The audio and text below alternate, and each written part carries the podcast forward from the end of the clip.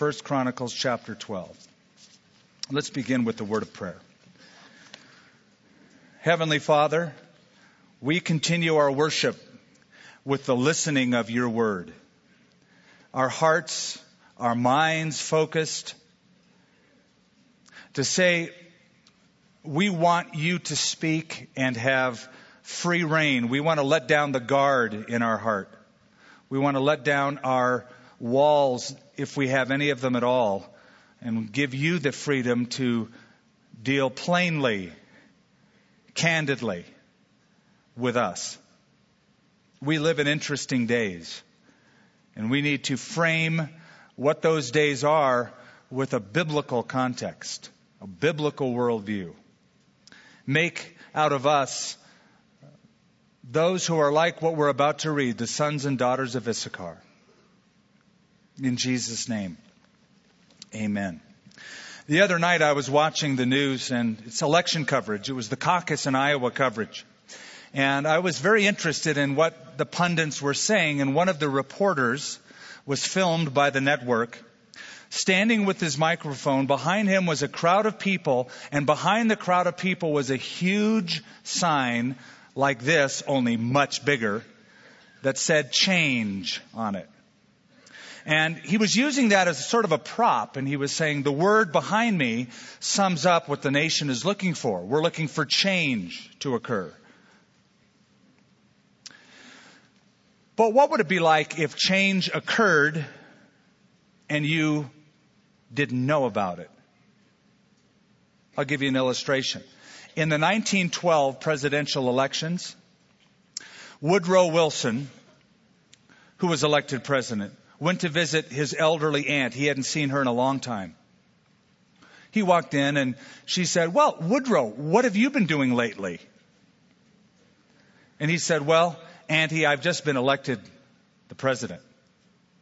And she said, Oh? Of what? he said, Of the United States of America. And she bristled back and said, Oh, don't be silly. That's hard to imagine in this day and age. Everybody would know. His own aunt didn't know that he was the president. Now that's cute and innocent in that context. But what if it's warfare? What if it's a battle and you don't know who your enemy is? You don't know that a change is taking place. You're unaware. It could be fatal. Another illustration. 1917. You've heard this name, Lawrence of Arabia conquered the city of Aqaba at the, the port of the Red Sea over in the Middle East. The Gulf of Aqaba and the port city of Aqaba was considered impregnable by the Turks who ran it at the time. And for good cause, they had these huge naval guns in the hills behind the city pointed out toward the port. So any ship coming into attack would be annihilated. Behind the city all around was inhospitable barren desert. No one would attack from the desert, they thought. Then comes Lawrence of Arabia with his warring tribes of citizenry through the desert and flanks them on the north side, their blind side, past the naval guns and attacks and defeats the city. Well, the Turks made two mistakes. Number one, they didn't know who their enemy was. Number two, they didn't have the right weapons. Go back in time. Go back to September 10th, 2001. Was anybody in our country talking about the war on terror? Nope. No one. No one knew what Al Qaeda was. No one knew this idea of terrorism in our borders. September 11th, of course, everything changed. A new enemy surfaced. And now we're catching up with the idea that you mean there's people out there who don't like us? There's really people who want to destroy us? Who are they? Why? This is a series that we've called Homeland Security. But it's not what you might think. We're not going to do a briefing every week on terrorism around the world. Though our country is in danger of terrorist attack, and we will touch on that in this series. We have a greater enemy than that. Yes, our homeland is under attack, but our homes are under attack. Your family is under attack. Your children. Churches in this country are under attack. And your souls are also under attack. It was Paul the Apostle who gave us the battle briefing in Ephesians chapter 6 verse 12. He writes, Our struggle is not against flesh and blood, but against the rulers, against the authorities, against the powers of this dark world. The real enemy, said Paul, is a host of demonic beings, including the devil himself. Now, when the average person hears that, their response is much like Woodrow Wilson's aunt. Oh, don't be silly. That's not real. That's not the real problem. We do have in our country a Department of Homeland Security. It, it surfaced since the attacks on the World Trade Center. There's 200,000 employees in that federal government department. The idea is to assess and respond to terrorist threats for the public. And so they've come up with a color coded system all the way from green to red. These are the levels of threat. Red is the most severe. Green is the most mild, I suppose. Currently, in America, they've rated us at the yellow level. Elevated. And that means there is a significant terrorist threat in our country. If you were to fly on an airplane, whether domestically or internationally, it goes up to the orange level. It's a more severe threat, a high risk of terrorism. What would the color be on the chart if we were dealing with spiritual issues, the spiritual battle? It could be that it would be in the severe zone, especially for some of us. First Chronicles chapter 12 is where I've asked you to turn this morning. I know it sounds and looks like an odd chapter to begin this series with. If you've glanced over the chapter, you see a list of names. It's, it's an obituary at this point. And they're hard to pronounce names, and I wouldn't suggest this chapter for bedside reading unless you want to fall asleep quickly. And so you wonder, why, why turn to this chapter? Because these were David's mighty men to David, this was a very important chapter. This was his first string. They helped him get into the kingdom as the king. And so let's look at just a few verses, and there's one in particular that I'll end with. Verse 1. Now these were the men who came to David at Ziklag while he was still a fugitive from Saul the son of Kish. And they were among the mighty men, helpers in the war. Verse 8. Some Gadites joined David at the stronghold in the wilderness, mighty men of valor, trained for battle, who could handle the shield and the spear, whose faces were like the faces of lions and were as swift as gazelles on the mountains. Verse 23. Now these were the number of the divisions that were equipped for war and came to David at Hebron to turn over the kingdom of Saul to him according to the word of the Lord. Verse 30. Of the sons of Ephraim, 20,800. Mighty men of valor, famous men throughout their father's house. Of the half tribe of Manasseh, 18,000 who were designated by name to come and make David king. And of the sons of Issachar, who had understanding of the times to know what Israel ought to do. Their chiefs were 200 and all their brethren were at their command. That 32nd verse is one of those verses that in my reading reached out and grabbed me. If you have a tendency just to read through it as I do, it's one of the verses that said, oh, wait a minute, don't you go anywhere. You stay right here and notice me. Because there's some lessons here I want you to learn. And there's some good ones. We want to camp on this verse today and sort of launch the whole series with verse 32. To become sons and daughters of Issachar ourselves. How do you get discernment and direction with conviction in aimless times like the ones we are living in presently? How do you think clearly and live with faith and peace in times such as ours? Well, that's what we're going to discover this morning, and I put it in three positive commands. Three positive things to do in threatening times. Number one, realize. Number two, recognize. And number three, respond. We want to realize our position. Here we are. We want to recognize the perils that are around us and then knowing that, do something about it, respond to that prospect or the opportunity. Go back to verse 32 and let's look at our position in this battle, in this time, this era. It calls them here sons of Issachar. Now that doesn't mean much to us. It, it, it might simply be best looked at as these were just ordinary guys in this tribe. That's all. Ordinary people who made themselves available at an extraordinary time for extraordinary purposes. Ordinary people used by God extraordinarily. Now, notice there's only 200 of them. It's a small group in comparison to the previous two verses. You know, it's not the 20,800 from the tribe of Ephraim in verse 30. It's not the 18,000 verse 31 from the half tribe of Manasseh. That's a large bunch. Uh, this is a much smaller group. But they understood their times and they knew what Israel ought to do. A few regular folk with insight and direction. We need some more. We need more sons and daughters of Issachar. More people who understand what's going on and then what to do about it.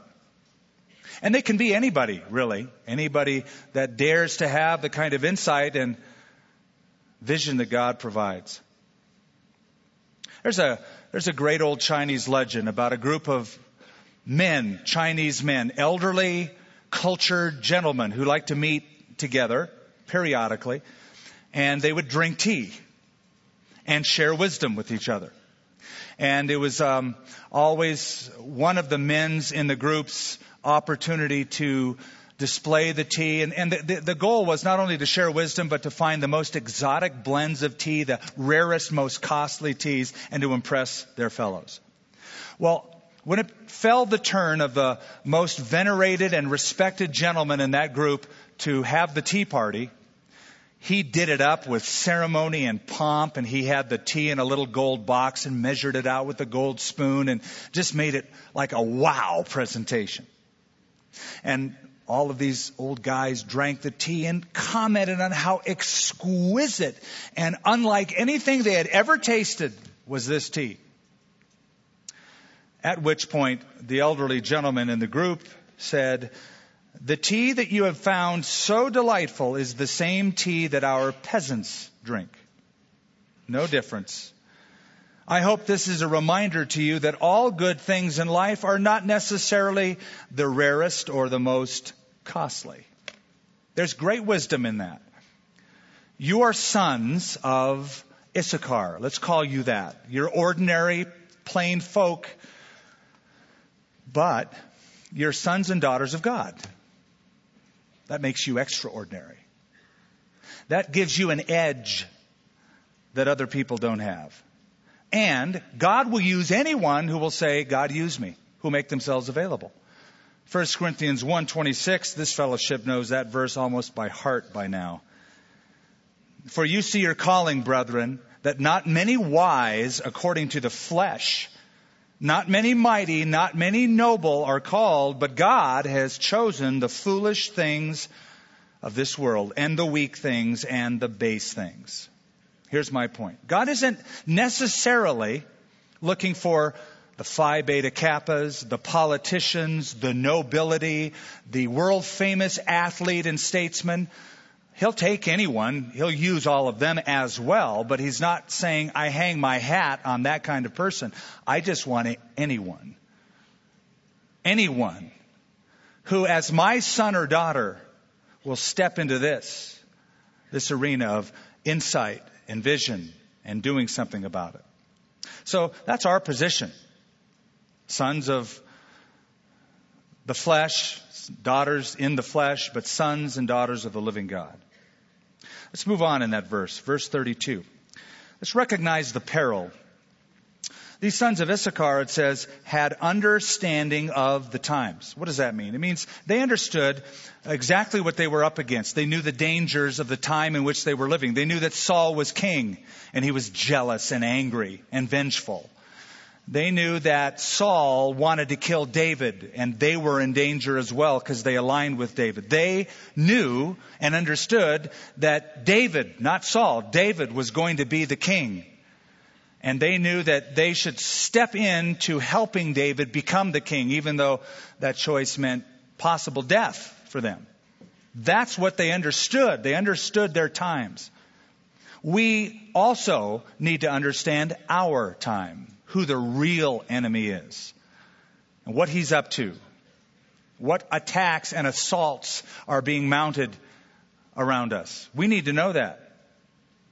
Because the world is confused. They don't know who the real enemy is. They don't really know what's going on, and they don't know what to do about it.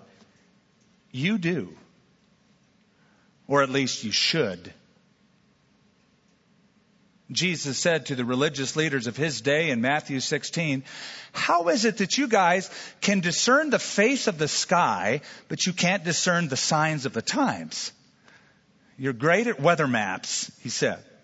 You can forecast the weather, but you can't foresee the future or even focus on the present. You don't know what's happening around you. They should. Well, what are we to understand about our times? What are the big issues that we face? I have given you a smidgen, a small little list of some of the things we're going to be looking at in the next several weeks in the series on Homeland Security. Some of the things of our time that we should be aware of. And I'll begin with the most important eternal insecurity. That tops the list.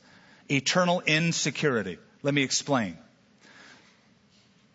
Most people in this community, in this country, most people around us don't really care about eternity. They're thinking about their kids, their college for their kids, or their future plans, or their security physically, but nobody, except a few people, are thinking about eternity. Right? So there's a big question mark, and many of them will call themselves people of the question mark. Well, they call themselves agnostics. I just don't know. So there's an eternal insecurity. Half of American adults say that if a person is generally good or does good things, they'll earn a place in heaven. Half of Americans believe it. Just be a good person, do good things, and you'll get to heaven. Even though they're a little at loss to define heaven. But 36% of Americans say they're searching for meaning and purpose in life. And a third of Americans, about the same amount, are unchurched, most of whom believe Satan is not real, but simply a symbol of evil, not a real entity. So, they, and I mean they, the world without Christ, feel eternally insecure, most of them, because they are eternally insecure. There is no security outside of Christ. None. They should feel that way. The danger is that some of them don't feel that way because they have a false sense of security. I'll be a good person, I'll make it.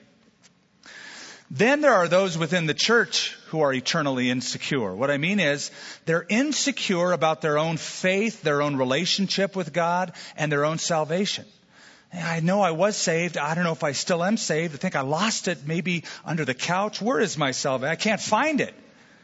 And this is the person who feels they have to get born again and again and again and again and again because they haven't done all of those works that make them a good person. I found an interesting study from Kentucky that says this leader was talking about the study. 64%, he says, of Kentucky Southern Baptists believe we need to continually work toward salvation or risk losing it. And the leader commented, we have just not done a great job in teaching one of the key doctrines of our faith. So we have in the world an eternal insecurity or a false sense of security, and even among Christians, a great insecurity, not even knowing where they stand with God. And that's tragic because John said there should be certainty. In 1 John chapter 5, these things I have written to you who believe in the name of the Son of God, that you may know that you have eternal life. You need to know that you're secure in Christ.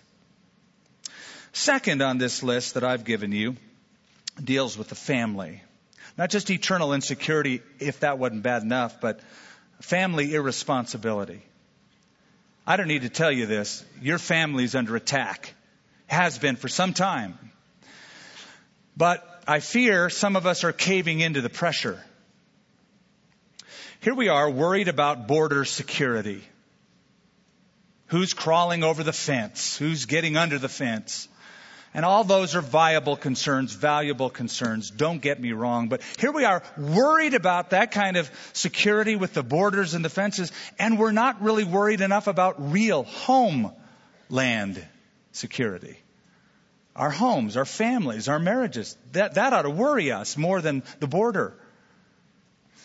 Sociologist or social scientist James Wilson said, We are witnessing, his words, we're witnessing a profound worldwide long term change in the family that's likely to continue for a long time. He said, the scale of marital breakdown in the West since the 1960s has no historical precedent. Do you understand what that means?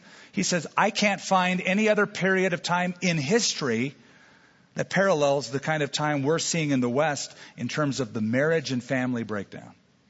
None.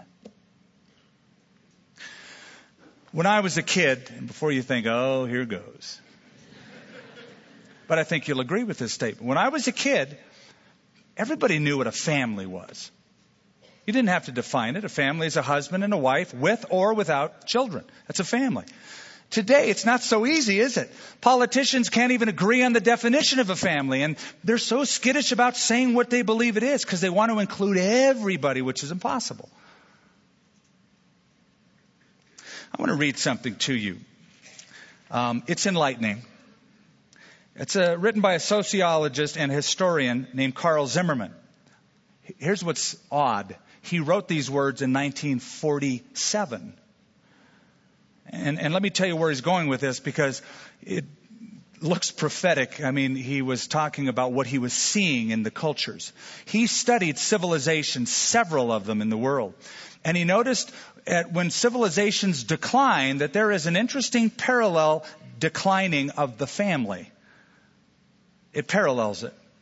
And he said there are things endemic in any civilization that is going down the tubes. There's certain patterns that are the same. Let me share some of these ideas. Marriage loses its sacredness.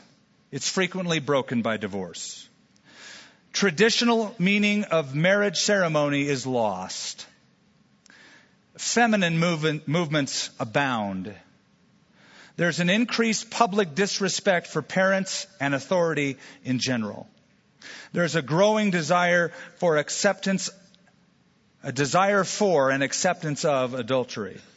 There's an increased interest in and spread of sexual perversions and sex related crimes, and a refusal of people with traditional marriages to accept family responsibilities. That isn't a wake up call. From 1947 for 2008, I don't know what is. Third on the list is cultural conformity. We're, we're believers in the kingdom of Christ. And we're called to live different lives, right? And Paul writes in uh, Romans chapter 12 verse 2, be not conformed to this world, but but transformed by the renewing of your minds. Don't do what the world does. Don't let the world squeeze you into its own mold, says the Moffatt translation. Live differently. Don't be conformed. How are we doing in that department? As a church, as a group of believers. Ironic. We spend thousands of dollars on home security systems, right?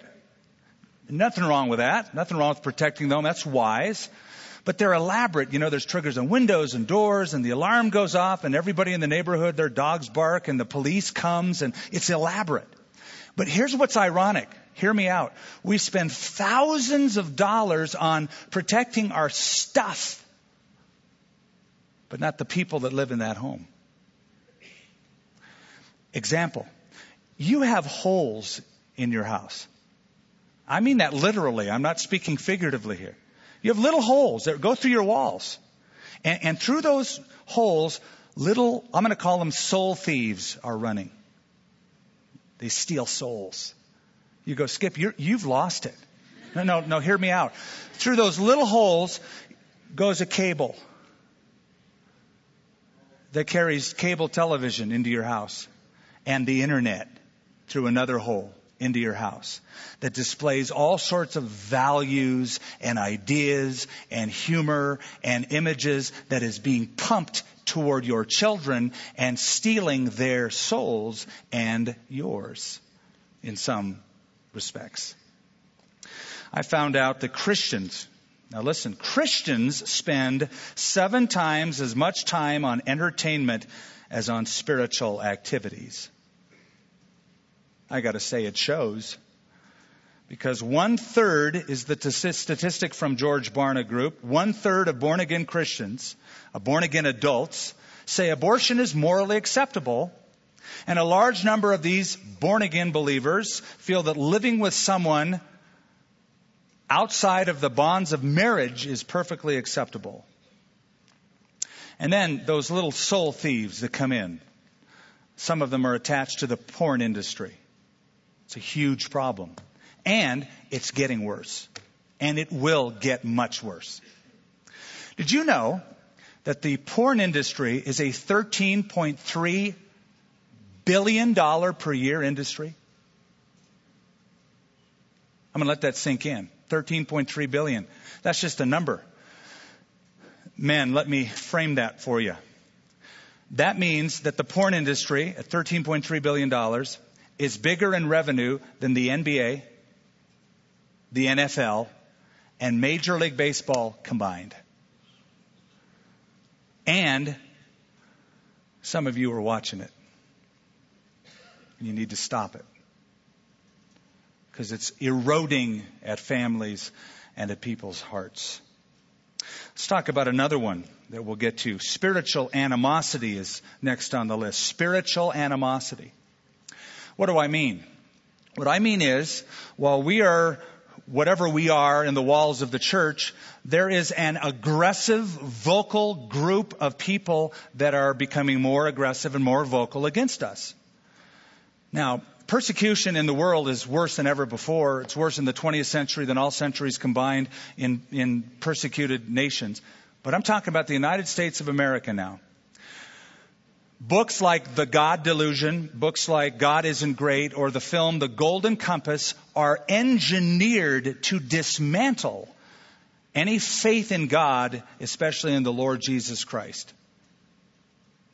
Now, I saw this coming right after September 11, 2001. It was, I, I just, I noticed this, and it was in its beginning stages, but I heard the rhetoric going back and forth, these fundamentalist groups attacking our country and these uh, towers falling, and who are these people? And then I started hearing the rhetoric about fundamentalism, fundamentalist Islam, fundamentalist, and these radicals who really believe in their book. And I thought, very soon they're going to lump us all together. Fundamentalist anything is all evil, all bad. And I was right. I discovered also this statistic. Over half, 56% of the atheists and agnostics in America, over half, believe that radical Christianity is as threatening to America as is radical Islam. You know what that means? That means if you dare believe this book is real and you live by it, you are suspect. So there is spiritual animosity. The uh, typical profile of the atheist is he's young, educated, and vocal. So my question is, why aren't we? You know, we're so afraid to be vocal. Well, we don't want to say Jesus is the only way. It could offend someone. Boy, everybody seems to be okay about being vocal these days, whether it's radical Islam or the homosexual community or whatever community. The atheistic community now? Why can't Christians say, this is what I believe and I won't change, but God can change you and God loves you and God has a plan for you and God, just don't, don't back down. Finally, we'll touch on the rest later as we go through this one by one. It, there is international instability. We do want to talk about that. There is international instability. There really are people out there who desire to destroy us. What do we do when we hear of wars and rumors of wars, as Jesus said? What are we to make of it all? And, and can we find peace, stability, security in that kind of a time? And what about Islam? What about it? Is there an agenda or not? Is it fabricated? Um, what are Christians to know about that?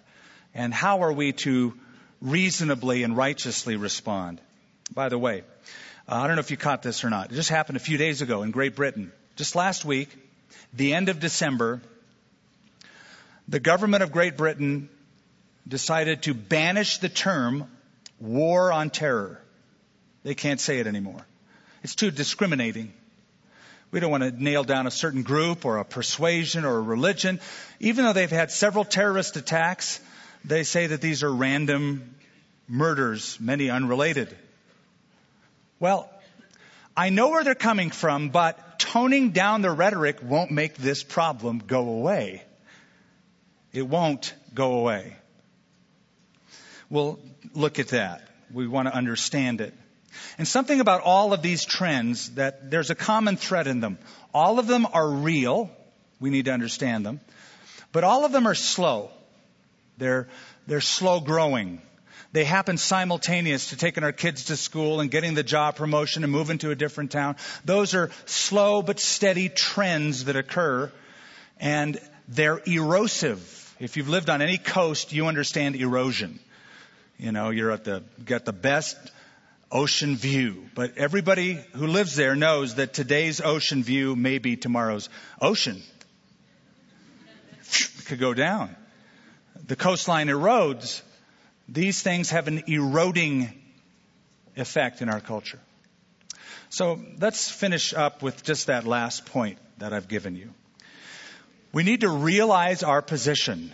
We're just ordinary people being enlisted for an extraordinary task by God. We're sons and daughters of God.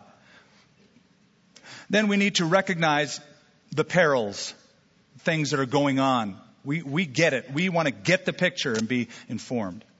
But then we need to respond, right? We don't want to just say, yeah, I'm doing a whole bunch of reading here and it's bad stuff out there. Well, what are you going to do about it? respond to the prospect. That's the last part of verse 32. To know what Israel ought to do. Okay, put it all together. Here's a group of guys, 200 of them. They have vision, they have perspective, they have insight, perception, and then they craft a strategy, a coherent strategy based on what they see, based on their vision. That's what I hope we can do over the next few weeks as we go through this series. So we need to be informed, be equipped, and be engaged. Be informed. Read. Remember that word? Read. Yeah, it's a word we used to use in this country a long time ago.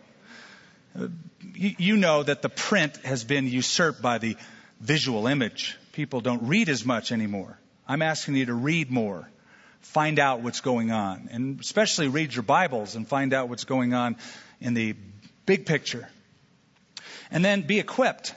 Let's discover together through this series how to protect ourselves, but how to promote Christ. So you don't want to stop with just, oh, I got to know what to do to protect myself and my family. That's good. But beyond that, we don't want to be a fortress mentality here. We want to know how do we, in the midst of that, promote Christ? What ways can we creatively insert the gospel message in all of this stuff? And then be engaged. You're in this, folks. We're in this together. And I'll remind you of a saying that probably everybody I know has quoted, what Edmund Burke once said. All that is necessary for evil to triumph is for good people to do nothing. All that is necessary for evil to triumph is for good people to do nothing. Back in the 1950s, Tommy Bolt was a professional golfer, and that name resonated among golfers in our country. He was up there. He was playing a match in Los Angeles. He had a caddy, and everybody in golf knew that at that time, Tommy Bolt's caddy was a chatterbox. He just talked through the whole game. So, before Tommy teed off, he turned to his caddy and he said, Okay, in this game, you don't say a word unless I ask you and then you say either yes or no. Got it? Yes. So he swung, took his tee shot, then he walked out to the fairway to find the ball and he found the ball under a tree. It was off the fairway a bit. And to make the shot, he had to shoot underneath a tree, over a lake, and onto the green. It was a tough shot. And he looked at it and he said, A five iron, don't you think? He said to his caddy. And the caddy stood there and said, No. And Tommy Bolt said, What do you mean, not a five iron? Watch this. He grabbed the five iron and he shot. Perfect shot, by the way, under the tree, over the lake, on the green, two feet from the cup. Handed the club to his caddy and said, What do you think of that? You can talk now. Caddy said, Mr. Bolt, you just hit the wrong ball. Ah. oh. Can you imagine making a perfect shot with the other guy's golf ball? I, I close with that to say that it's time for God's people to get into the right game. I think a lot of us are just swinging at stuff. Find what you're to aim at. Get in the game. Evaluate your life. Some of you are very good at what you do in your lives professionally and in the community, and I'm glad for that. I'm just asking you in this series to evaluate what you do and ask this question. Am I making an eternal impact? Let's pray. Heavenly Father, thank you for the briefing this morning from your word. It's clear that there was a group of men, different tribes represented, ones that had skill in a different skill set and area than, than another tribe. But, but this one is remarkable. 200 that understood their times and knew what Israel ought to do.